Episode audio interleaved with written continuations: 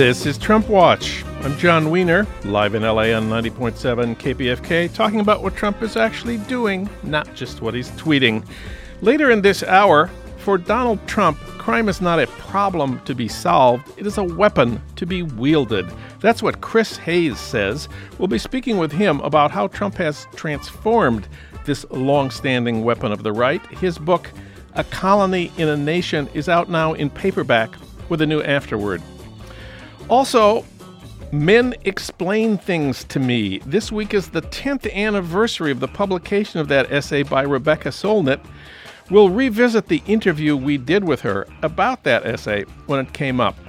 First up, today in Trump World with John Nichols. Trump Watch starts right now.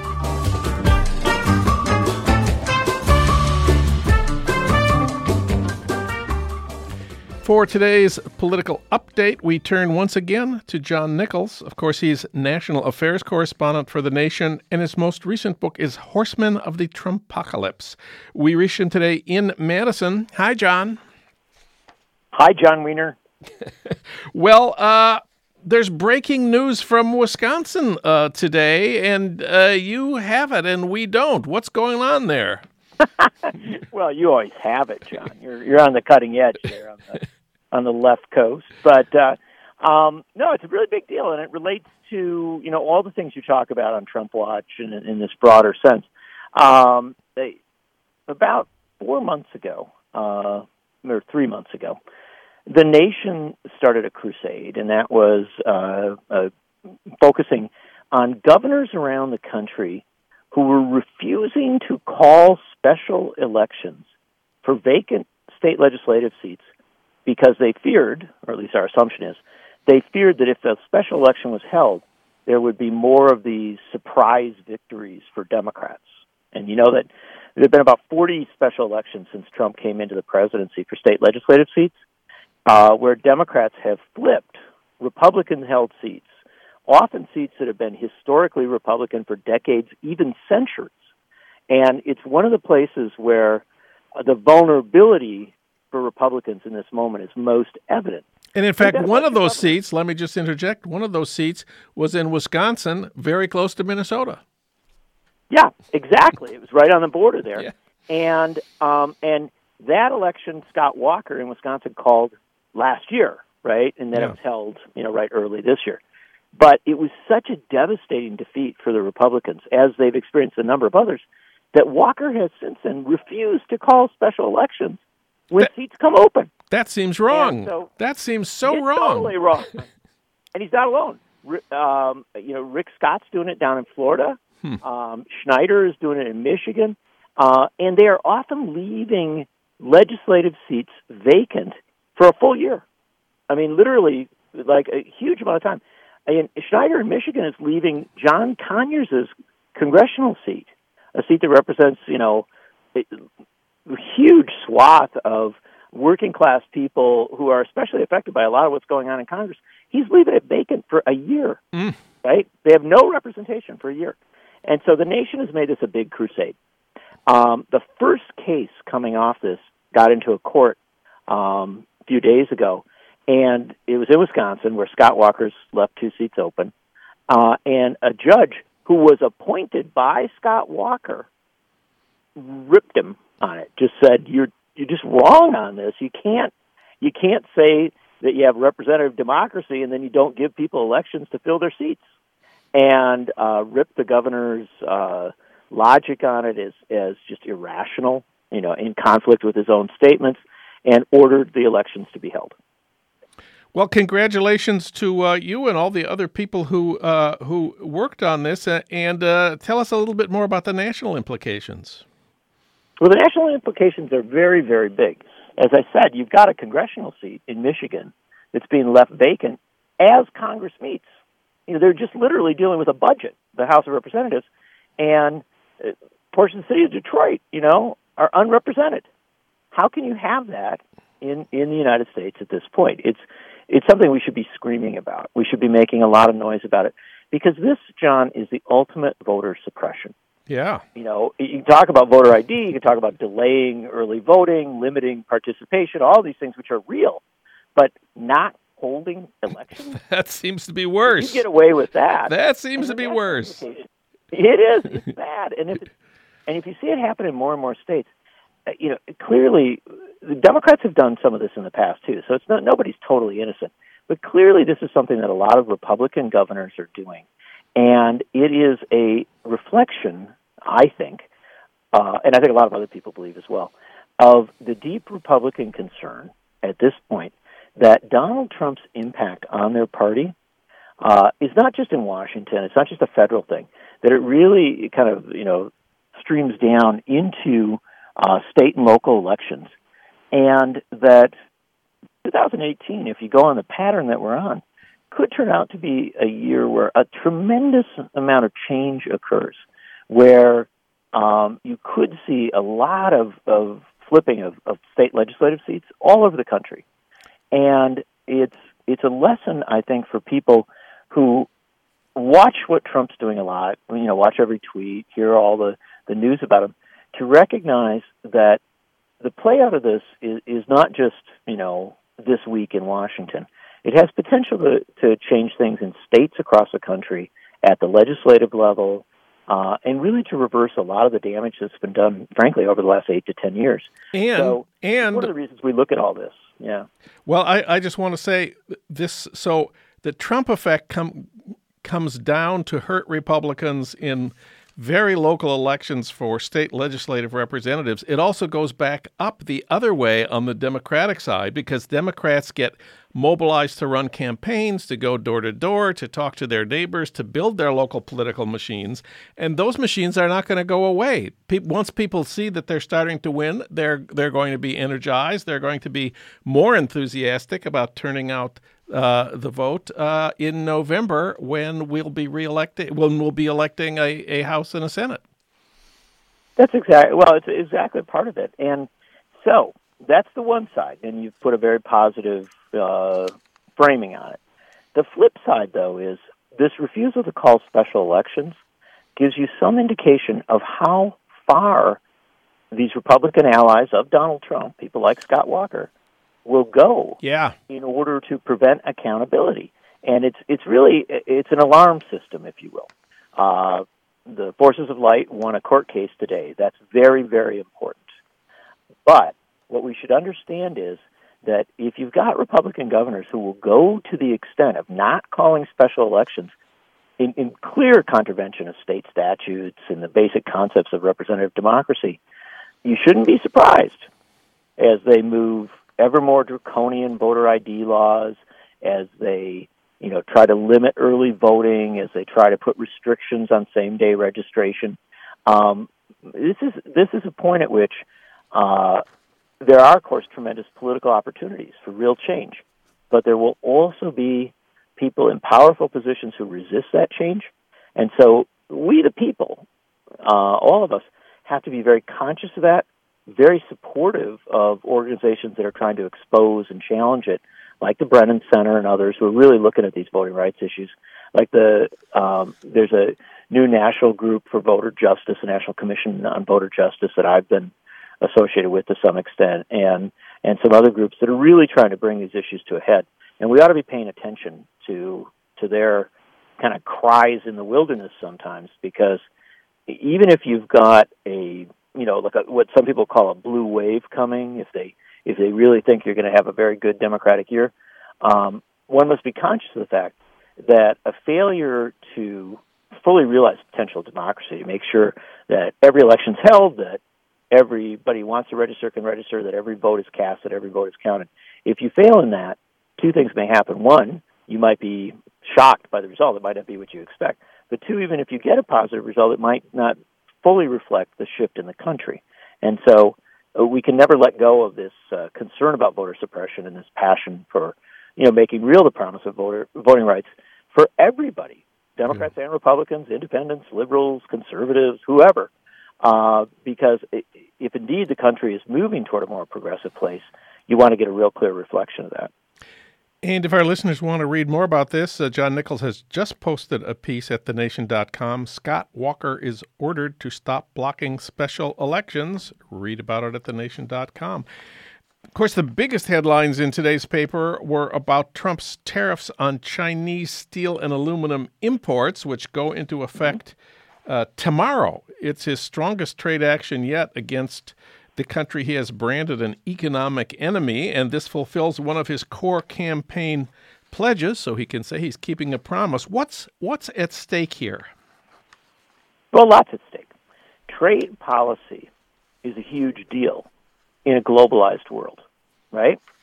Um, you know, we don't we don't live in you know 1955 or 1965. We live in a point where what we produce often goes overseas. What is produced overseas, to an even greater extent, comes here.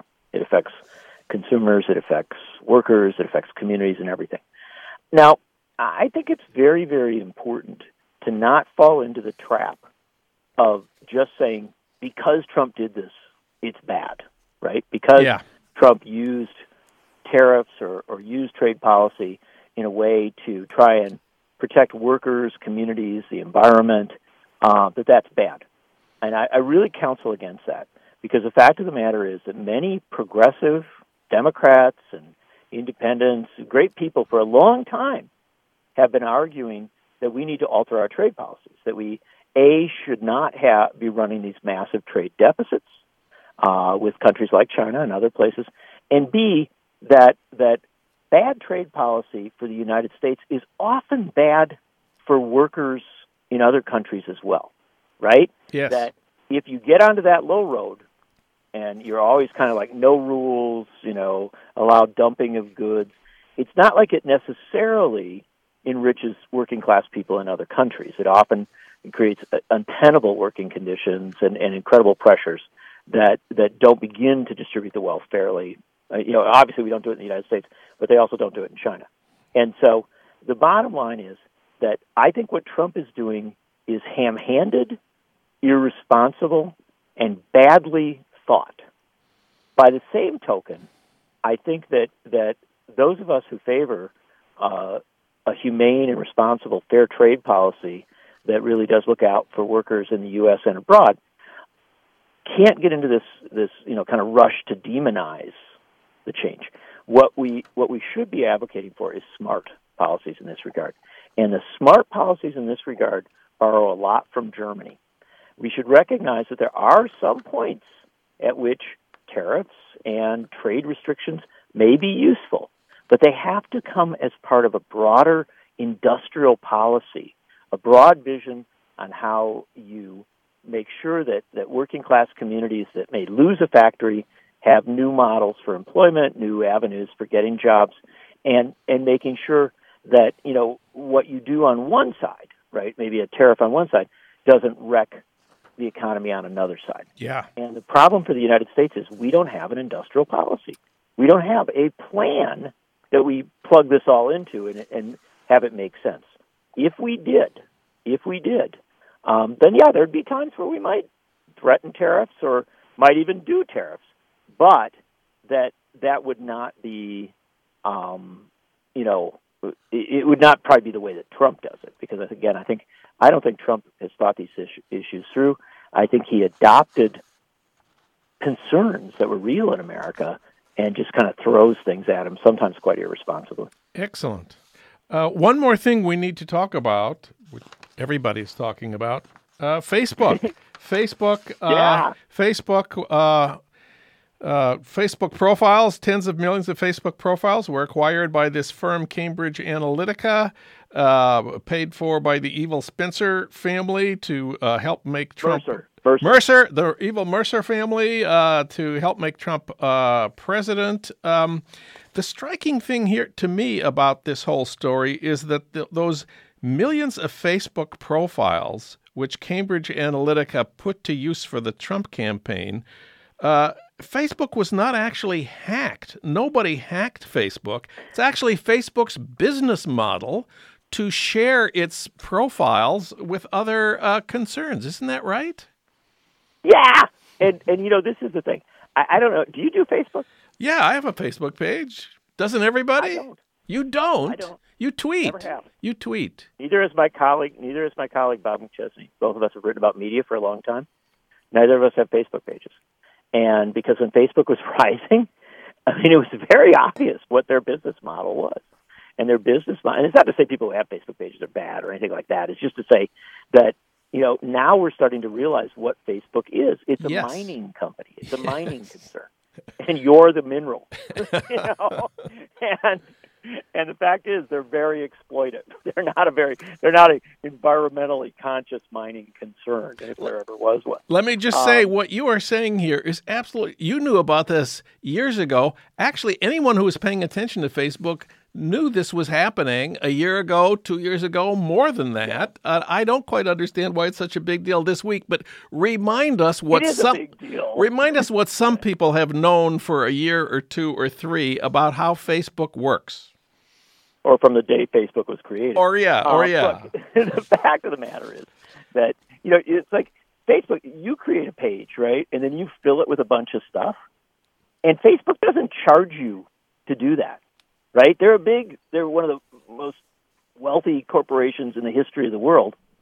They don't charge you to do that. How do they make money? How do they make Right. money?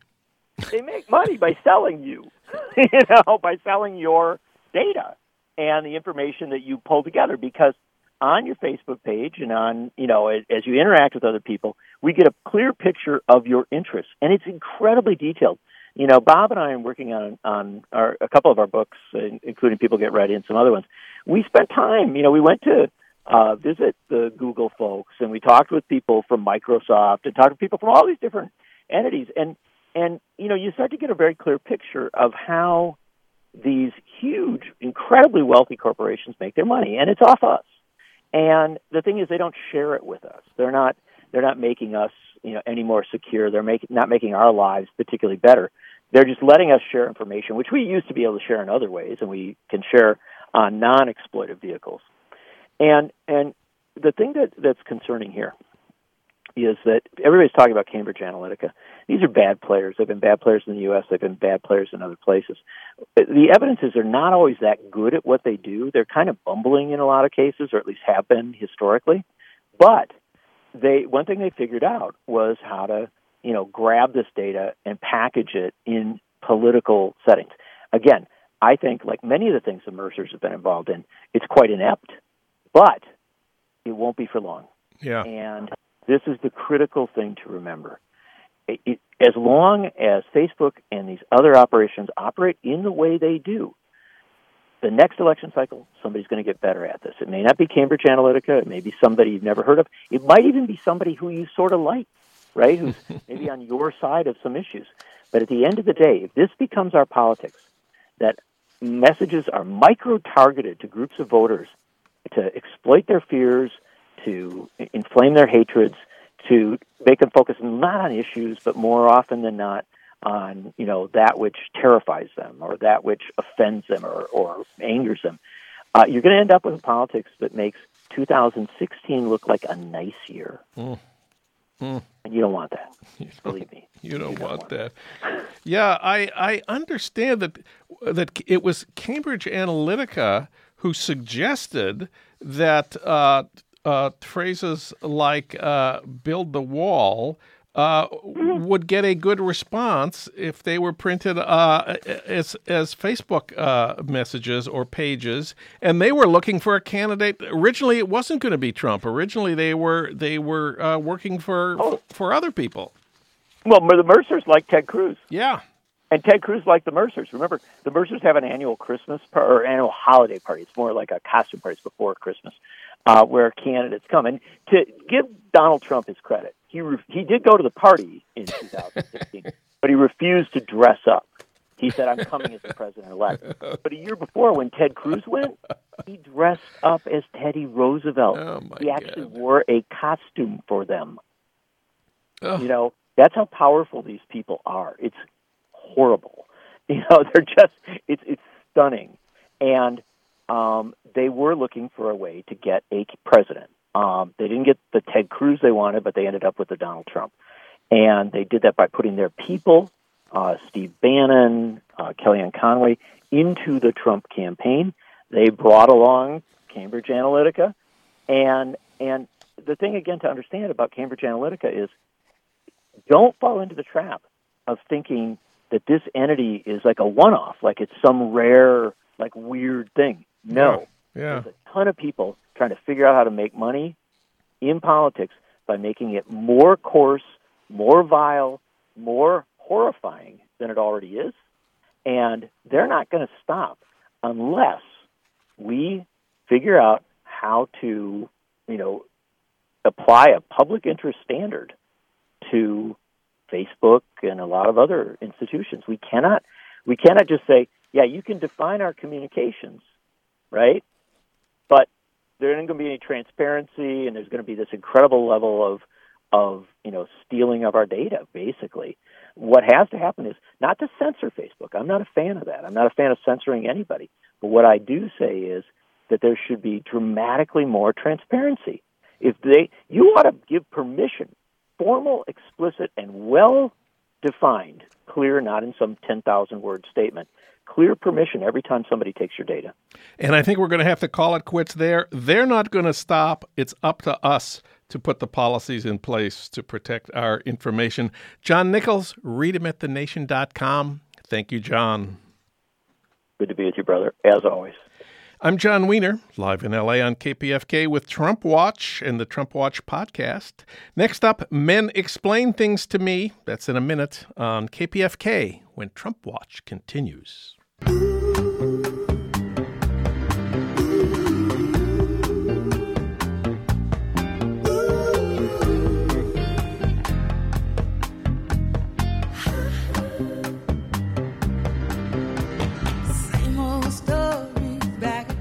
It's the same old story. This is Trump Watch. I'm Jon Wiener, live in LA on KPFK. Later in this hour, what, what Trump means when he says he's tough on crime, Chris Hayes will comment. But first, men explain things to me. This week is the 10th anniversary of the essay with that title written by Rebecca Solnit. Of course, she's written many other things, more than a dozen books. My current favorite is The Far Away Nearby. She's also a columnist for Harper's. I spoke with her about Men Explain Things to Me when her book with that title was published, and I asked her to start by telling the story of herself and her friend Sally at a party in Aspen. Okay. Once upon a time in 2003, my friend Sally took me to a fancy party whose host said to me, So, I hear you've written a few books. And I said, Well, several actually. And he said, And what are they about? And I said, Well, many, various things actually. The most recent one, and I mentioned, I gave a little synopsis of uh, River of Shadows, Eadweard Muybridge in the Technological Wild West, which had just come out a few months before. And he interrupted me to say, Have you heard about the very important Muybridge book that came out this year? And I was in that sort of ingenue role where you let people tell you what's what and was willing, you know, because at 40 something, I was one of the youngest people at the party and still used to being pushed around. And waited for him to tell me that some book on my subject had come out that I didn't know about. But my friend Sally was a little more on it in that moment, and she kept interrupting him as he went on sonorously about this very important book I really should know about. To say that's her book, and she had to say it three or four times before he finally heard her and shut the hell up. And uh, you know, and a man explaining to me that I should know all about this very important book without finding out that actually not only did I know about it, I read it, is one of the incidents that gave rise to the lovely, handy portmanteau word mansplaining. And um, can you explain why men do this? Um, well, you would be officially more of an expert on that than me, John. But uh, you know, I've been studying the gender for about 50 years now, and I have a lot of theories. And uh, although I have to say it's a very varied, uh, you know, sample group I've been drawing from, and many of them are lovely. Not to get into the not all men stuff, but um, there are a lot of guys out there who believe that they're just inherently more knowledgeable, that they were put on Earth to explain that they are there to sort of impregnate women, us empty vessels, with the profundity of their knowledge, or or just love the sound of their own voice, or just don't seem to know that actually a lot of women are, you know, educated, informed, and might actually know more about that than they do. And um you know, but I see it as part of a much larger problem, which is an authority problem, which is assumption that I have the right to tell you what to think. I assume you I'm in control and you're not. I assume I'm the speaker and you're the listener. And that's a slippery slope that could get into much more dire problems. I want to talk briefly about the, the shootings in Santa Barbara, which, of course, go beyond men explaining things. Um, six people killed, 13 wounded. But men uh, have explained it, and the favorite explanation is this was the work of one extremely crazy person. I think you have a, a different explanation. A lot of people have a different explanation, including some of the parents of the murder victims it really felt like uh, some kind of uh, incredible uh, contest this weekend for people to wrestle with the meaning of this event. And I think that feminists and anti-gun uh, people and humanists won. And every time this happens, and it happens a lot, we've had I think 44 school shootings since Sandy Hook, which was only 18 months ago every time it happens, people say, "Oh, this is an isolated incident. It was an aberrant human being. He was mentally ill," and of course, it's always a he. And um, you know, and it's none of those things because these are extreme. You know, they're not aberrant. They're extreme. They're extreme versions of what's in a very violent, misogynist culture that suggests that violence brings great satisfaction and resolution. That you have the right to kill people that killing people is satisfying, that women owe you something. In the case of this killer who you know there's another important word sexual entitlement that has really caught fire this week because it explains that sense that women you know that a lot of men have that women owe them something and they have the right to uh, either extort it or to punish women all women or any woman if they don't get what they want the sense that that we owe them something, we that we owe them ourselves essentially. So it's given rise to a really interesting discussion that I think is changing things a little, or maybe a lot. Uh, when um, when some men explain this, they they make the argument you referred to a little while ago. Not all men, not all men are insane killers of women. You've you're one of the people who's been using the hashtag Yes All Women. Uh, let's talk about that for a minute yes, all women or not all men or some of both.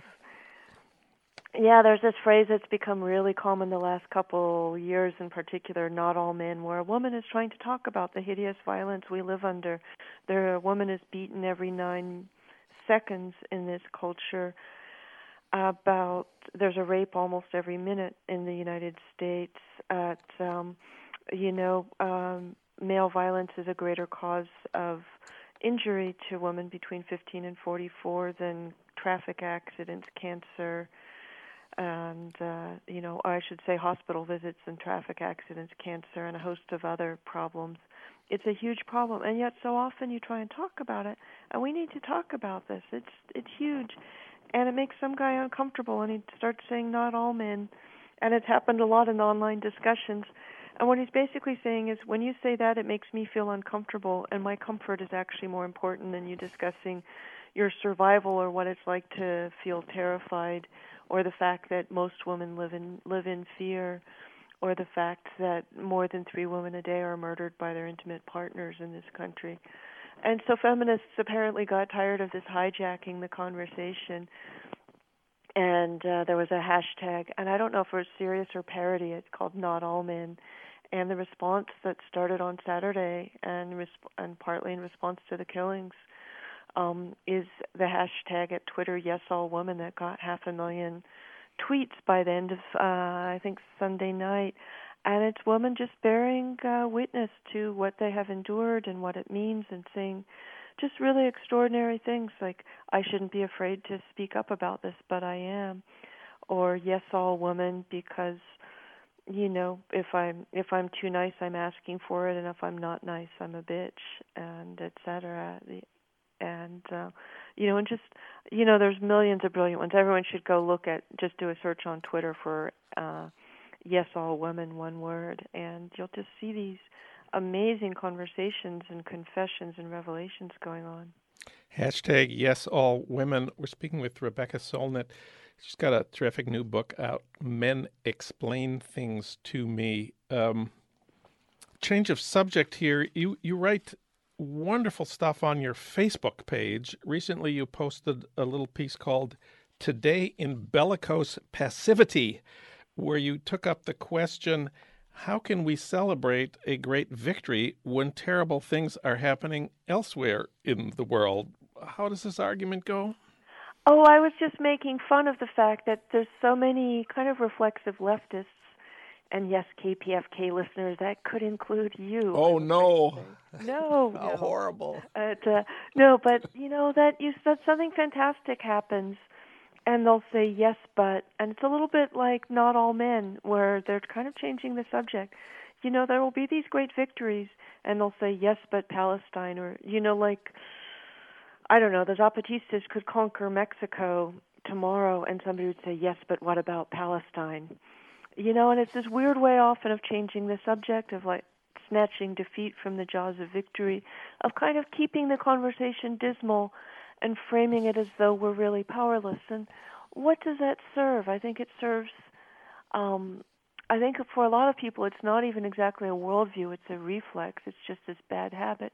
But in some ways, it is a worldview. It's a worldview that a lot of people are attached to. That we're powerless. We we can't win. We can't change anything which of course gets us off the hook because if that's the case, then we don't really have to try. But we have changed the world in extraordinary ways. We are doing it now. I think the feminist conversation uh, the last couple of years has changed things profoundly. Changed it a lot this weekend, and because we have power, we're required to you know to use it, uh, you know, wisely and well. Because we have power, we have to do stuff. You know, powerlessness is something a belief that gets you off the hook. I, I would list among the, the victories that we should be recognizing is the the progress in uh, uh, doing something about sexual assault on, on campus. That has been so amazing. No thanks to university authorities overall. It's really been this extraordinary movement orchestrated largely by young women, many of them survivors of rape and assault, who just got tired of the universities burdening the young woman rather than the men. And you know, as one of the uh, recent feminist sayings go, don't tell your daughter how to avoid getting raped. Tell your sons not to rape. You know that really there were so many ways that it's been wrong in not prosecuting and investigating these things, in worrying more about the well-being of the perpetrator than the victim, not believing young women um, coming up with these ridiculous band aid remedies that often required young women to live in the same dorm with or go to the same classes with somebody who's assaulted them. And, um, you know, you want to talk about the culture of entitlement. Uh, one of the headlines today is that a guy at Duke got expelled from the university because he raped one of his fellow students, and he's suing Duke it's like how could you do this to me i lost a job at a wall street firm it sounds sometimes it seems like every single young man at duke is on his way to a wall street firm and, but um it's like how dare you ruin my future and but one of the things that is interesting is that some of these crimes are kind of ruining people's men's futures which might make them think twice about it Gurbaksh Chahal the a billionaire tech CEO who was caught on video beating his girlfriend 117 times and threatening to kill her, you know, um, basically got a slap on the what do we call it? A slap on the wrist for what he did because he's rich men lawyer up really well, as Dominique Strauss-Kahn and O.J. Simpson can remind you. But um, he got uh, sort of dismissed as CEO. It's an interesting transitional moment we're in. One more thing that um, you have written a lot about almost daily on your Facebook page, and that's uh, uh, Google and the transformation it's bringing to San Francisco. Google has also recently moved into uh, Santa Monica and is wreaking some of the same uh, results uh, around here. Uh, you have a feature called Today in Google Watch. how are we doing on Google Watch lately? Oh my God! They bought some more surveillance companies. They've got a lot of killer mo- uh, robotics uh, companies. Um, you know, they are so diversified in octopus that it's hard to even know where all their tentacles go uh, and what on, what they're up to.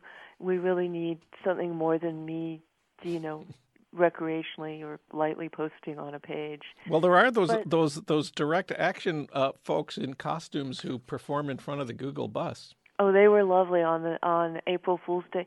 You know, I have to say though, I'm not that concerned. I'm not concerned primarily about what Google is doing to San Francisco in particular. I'm concerned in general about what Google and some of the other tech companies that are violating your privacy and amassing huge monopoly power are doing to you know our civilization, our information, and our freedom. You know, one of my nicknames for Google is Hipster Stasi, and the other one is Big Hipster Brother or Big Hipster Brother.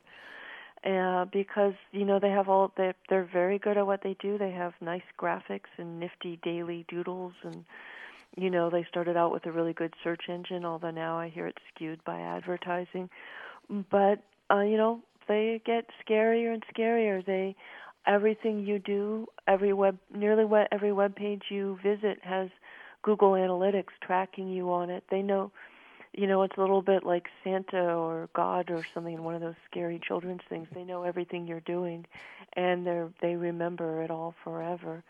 You know, every uh, just think about whether you want someone to know every web search you've ever done, every page you've ever looked at, every post you've ever made. Uh, you know, and you couple that with Facebook. Uh, you know, or the fact that Apple already has it set up so they can track every single place you go if you're walking around with a smartphone with the geo tracking turned on. So we have entered a surveillance state, except that it's not the state that's surveilling us, it's the corporations, which is why some people in the Bay Area talk about the military tech industrial complex. Google as hipster Stasi. That's Rebecca Solnit. Read her in Harper's and read her new book, Men Explain Things to Me. Rebecca, it's been great having you on the show. Always a pleasure, Jon. It's the 10th anniversary of Rebecca Solnit's original essay, Men Explains Thing to Men Explain Things to Me. It's out now in paperback and as an ebook from Haymarket. I'm Jon Wiener, live in LA on 90.7 KPFK. This is Trump Watch. Next up, what Trump talks about when he's talking about crime, Chris Hayes explains. That's in a minute on KPFK when Trump Watch continues.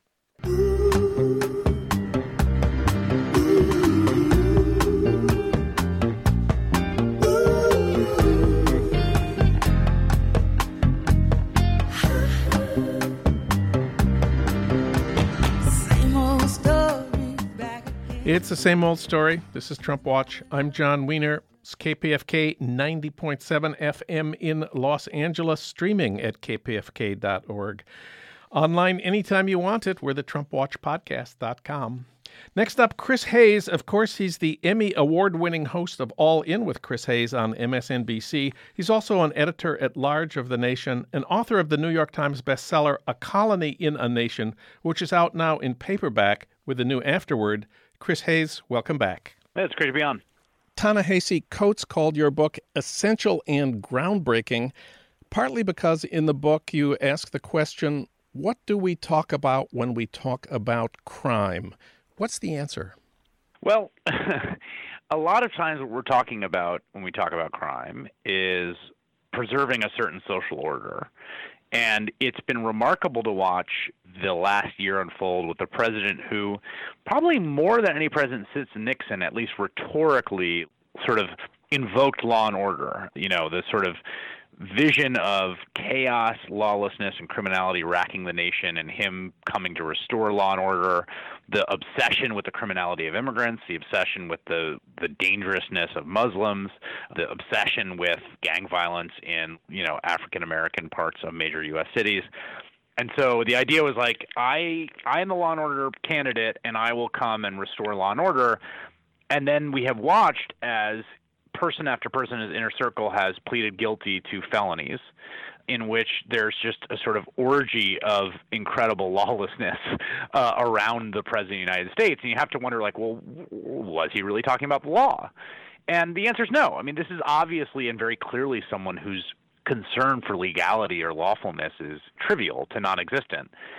But one of the theses of the book is that when we talk about law and order, we're not really talking about law. We're talking about order and preserving a specific kind of social order. And what the president makes, I think, manifest in, in almost a useful way because he's so brazen about it, is that crime to him is something that other people do. Yes. So when Michael Flynn, his national security advisor, lies to investigators, which is a crime, he goes and says to James Comey, according to James Comey, like, can you let him go? Can you see your way to letting him go? When his staff secretary is accused by two ex-wives of being abusive, including one with a photo of him, him putting a vase into her face and giving her a black eye, he tweets about how there's no due process anymore. Suddenly, this is the guy who said the Central Park Five should be executed, and then when they were subsequently exonerated, refused to acknowledge that. All of a sudden, is, is obsessed with due process. The guy who led chants to lock her up is obsessed with due process and the point is that like this is not hypocrisy it's actually an integrated worldview in which the law and criminality is wholly defined by who is committing what offenses and which side of allegiance they're on there was the interesting case of senator jeff flake of arizona a republican not a criminal who criticized Trump, split with Trump, and Trump replied in a tweet that Senator Jeff Flake was, quote, weak on crime. Is Jeff Flake really weak on crime? Well, it's so funny. He will use that invocation. He'll, anyone he doesn't like, he calls weak on crime. Um, so when Ralph Northam was running at, Ed Gillespie in Virginia, again, Ralph Northam was weak on crime. Jeff Flake, when he didn't like Jeff Flake, he's weak on crime and weak on borders, right? And and again, it's a sort of useful shorthand. He's not really saying anything about the crime voting record of any of these people, right? What he's saying is not one of us won't protect our own, isn't a person who will sort of erect barriers to protect uh, people like you, white people who are scared of others uh, from their incursions and invasions and depredations. And so, you know, Donald Trump couldn't could not tell you a single crime vote that Jeff Flake has ever taken. I guarantee it, right? but that right. but but manifestly that's not what it's about. And it's actually useful for him to just kind of you know make the subtext text as he has a tendency to do. Say the quiet part loud that you know weak on crime does not mean weak on crime. So mostly the crime in quotes the crime issue has been used to mobilize white fear very old tactic goes back, you show in the book, long before Trump. You've mentioned Nixon. But Trump has done one new thing with the crime issue. He says immigrants are criminals. That, that seems like a, a break from the past, isn't it? The version that he has implemented is, I think, relatively new. And in an interesting way, one of the ways in which he's distinct from Nixon or sort of represents a kind of evolution of Nixonian rhetoric is Nixon's rhetoric on law and order really was about African Americans in major cities. And Trump uses that language too, but there's two other groups that even get more attention. The, the the first is immigrants and and and criminal immigrants, MS-13, and the other are are are Muslims, right, who are sort of born suspect, born guilty, even if they're refugee children fleeing a horrifying war in Syria. So the the the, the basic framework of white fear and sort of defense against the dark other that was so useful to Nixon and then subsequent other politicians across the country, Reagan as well, George H.W. Bush with Willie Horton, of course. That same rhetoric, the same kind of structure, is then used to apply to immigrants and and you know one billion Muslims around the world, and almost kind of cut and paste in terms of the way that it that it's employed. You mentioned MS-13. I never knew much about MS-13 until the last year. Now our president talks about it a lot. What well, what does MS-13 have to do with immigration? You know, MS-13. There's so much about it that's sort of a perfect microcosm of the whole issue. One is that we had someone who we, we just ran a, a, a feature we did on on MS-13 in Long Island and, and particularly among Central American uh, immigrant communities where where the you know the gang is present. Um, and someone who works with folks who are sort of in gangs and trying to move out of gangs said, you know, there's never been a greater promoter and propagandist on behalf of MS-13, the president.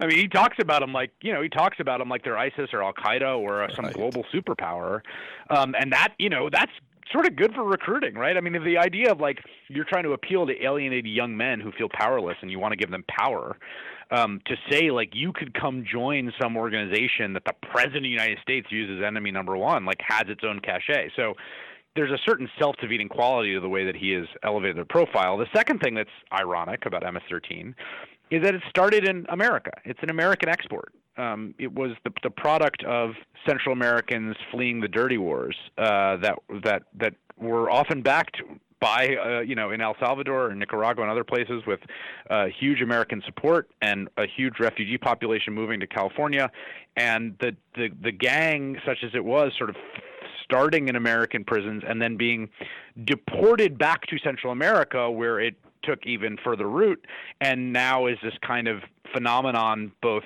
in Central America, which is some of the highest homicide rates in the entire world at the moment. It's it's the and, and those homicide rates are the cause of a lot of the uh, refugee crisis of of Central American migrants coming up to the U.S. and also in the U.S. So you know, MS-13 is bad. Like they're, they're terrible. they do all absolutely horrible and evil things. There's no question about that, and no one knows that better than the folks that have to deal with, you know, the gang's power and influence, particularly in Central America and in Central American communities in the U.S. But the other, the third irony here is the fact that, you know, the victims of MS-13 tend to be fellow people in the community, which is to say, immigrants themselves. Yeah. And if you're trying to police a community, then you need those folks who might be victims to trust to call the police and not get turned over to the authorities because of their immigration status.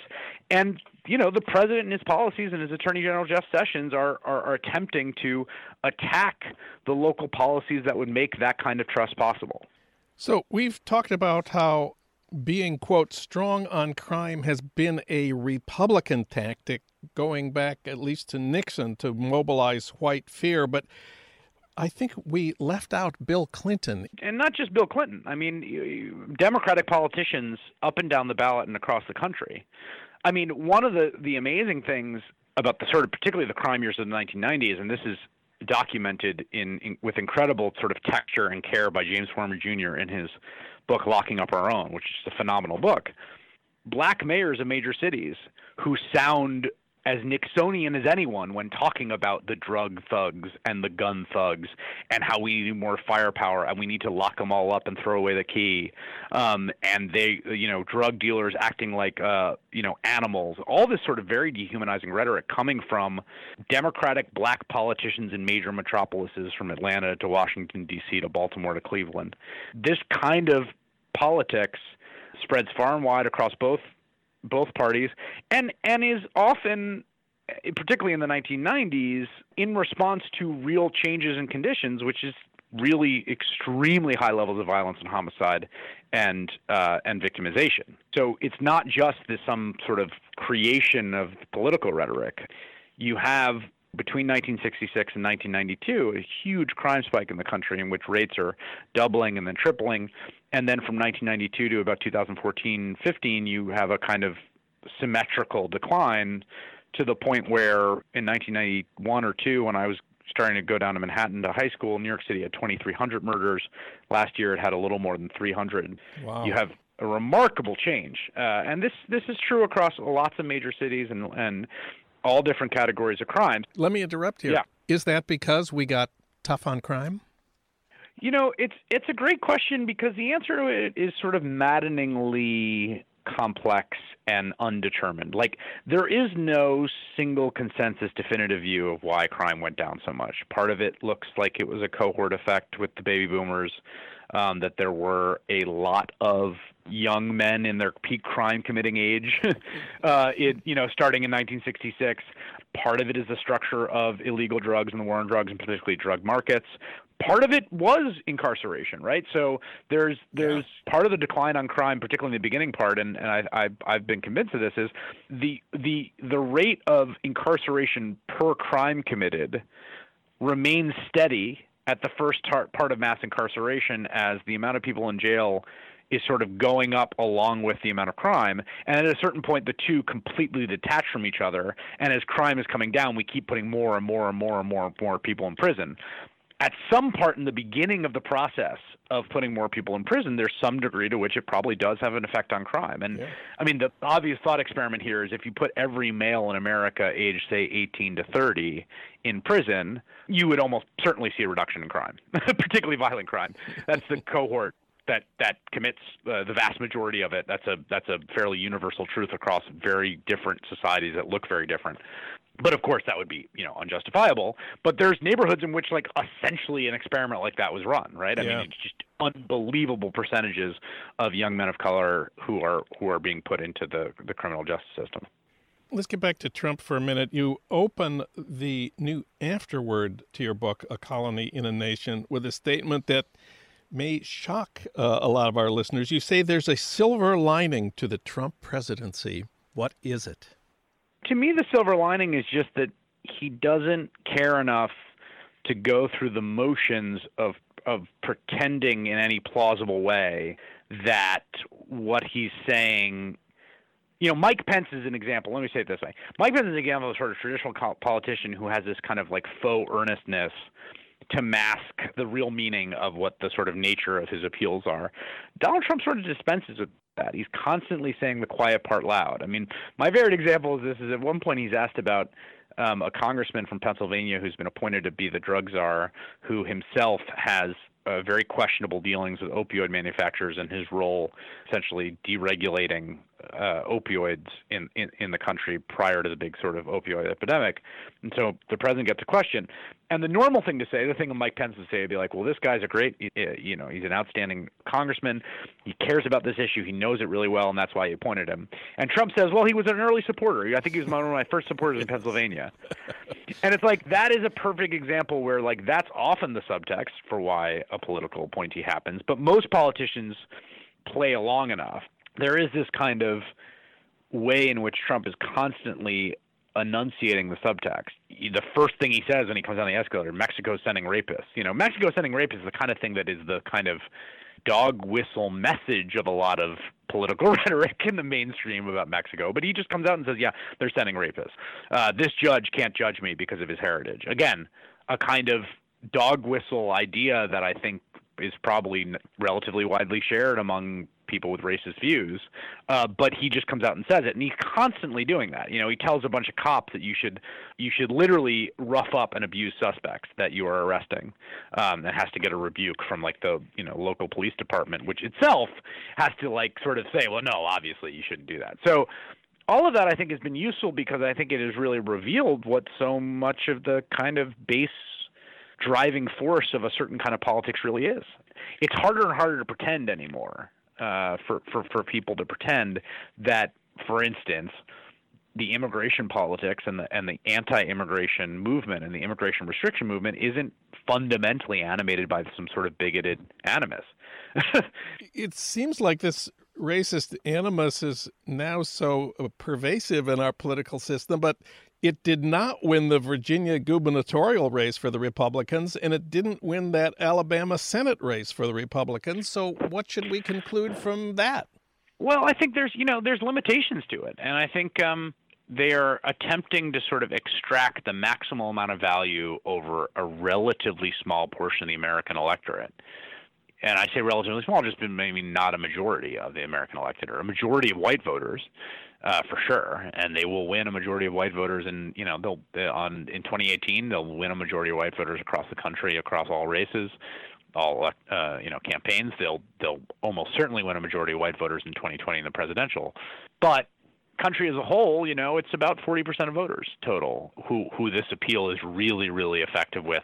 One of the theses of the book is this kind of politics and the politics of white fear. They're really effective with people and and white people in particular, and white people who consider themselves liberals who live in big cities and who hate Donald Trump, but don't necessarily want to see their local schools rezoned, um, or don't necessarily want to like the fact that there are a bunch of teenagers hanging out on the block all the time and might call the cops to to to clean that up you know, the politics of that are, are pr- profoundly powerful across a lot of different ideologies and in a lot of different circumstances. But they're not the only politics there, right? And there's, you know, there's stuff on the other side fundamentally, and this sort of pure atavistic appeal to the most kind of tribalist and bigoted impulses only goes so far. You, you got to give people something other than that. And I, I think in some ways we're, we're, we're seeing the limitation of that politics this year. We'll see how it plays out in the in the midterms. One more thing: the title of your book, "A Colony in a Nation," sounds very left wing. Is that from Malcolm X or is it Stokely Carmichael? Hilariously, it is Richard Nixon uh, who who talked about African Americans in his 1968 convention acceptance speech, wanting the same thing as white Americans and not wanting to be a quote colony in a nation. I think that phrase was probably informed by the intellectual zeitgeist of black nationalism at the time and the notion of sort of internal colonialism, which was a very developed line of, of intellectual inquiry and critique among black nationalists and, and black ap- academics for years. But no, it was it was a Nixon speech, and, and ironically, as I say in the book, it's it's that he, as much as anyone, was responsible for precipitating exactly that state of affairs. So, for the president and his political movement, crime is not a problem to be solved, it is a weapon to be wielded. That's what Chris Hayes argues in his book, A Colony in a Nation. It's out now in paperback with a new afterword. Chris, it's been great having you on the show today. Thanks so much. I enjoyed it. One more thing. Let's party like it's 1685 at the 10 hour Bach birthday marathon at Union Station, downtown LA, this Saturday, March 24th, 9 a.m. to 7 p.m. 240 musicians are participating to celebrate Johann Sebastian Bach's 333rd birthday, and everyone involved is a volunteer. Highlights 9 a.m. kicking off the marathon is Bach's Coffee Cantata. What better way to start the day? At noontime, the organ concert in the old Union Station ticket lobby, a fabulous event. I always go to that one. 1 p.m., the Bach Motet, eight singers from the LA Master Chorale. 3 p.m., the Noir Saxophone Quartet, a fan favorite of the Bach Marathon. 5:30 the finale. For the full schedule, go to www.seehearla S E E H E A R L A one word dot org. The Bach Birthday Marathon Saturday at Union Station.